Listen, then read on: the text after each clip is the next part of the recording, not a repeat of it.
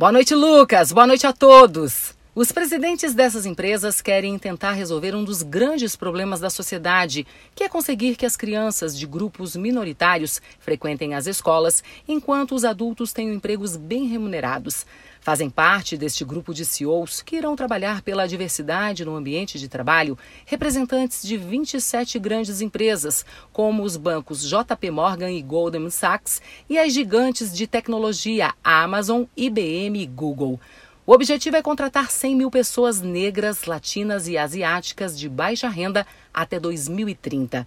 Juntas, as empresas empregam hoje cerca de 3,6 milhões de pessoas e podem ajudar na redução das desigualdades ainda mais evidentes durante a pandemia da Covid-19.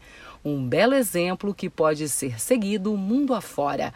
Eu volto amanhã. Uma boa noite a todos e até lá!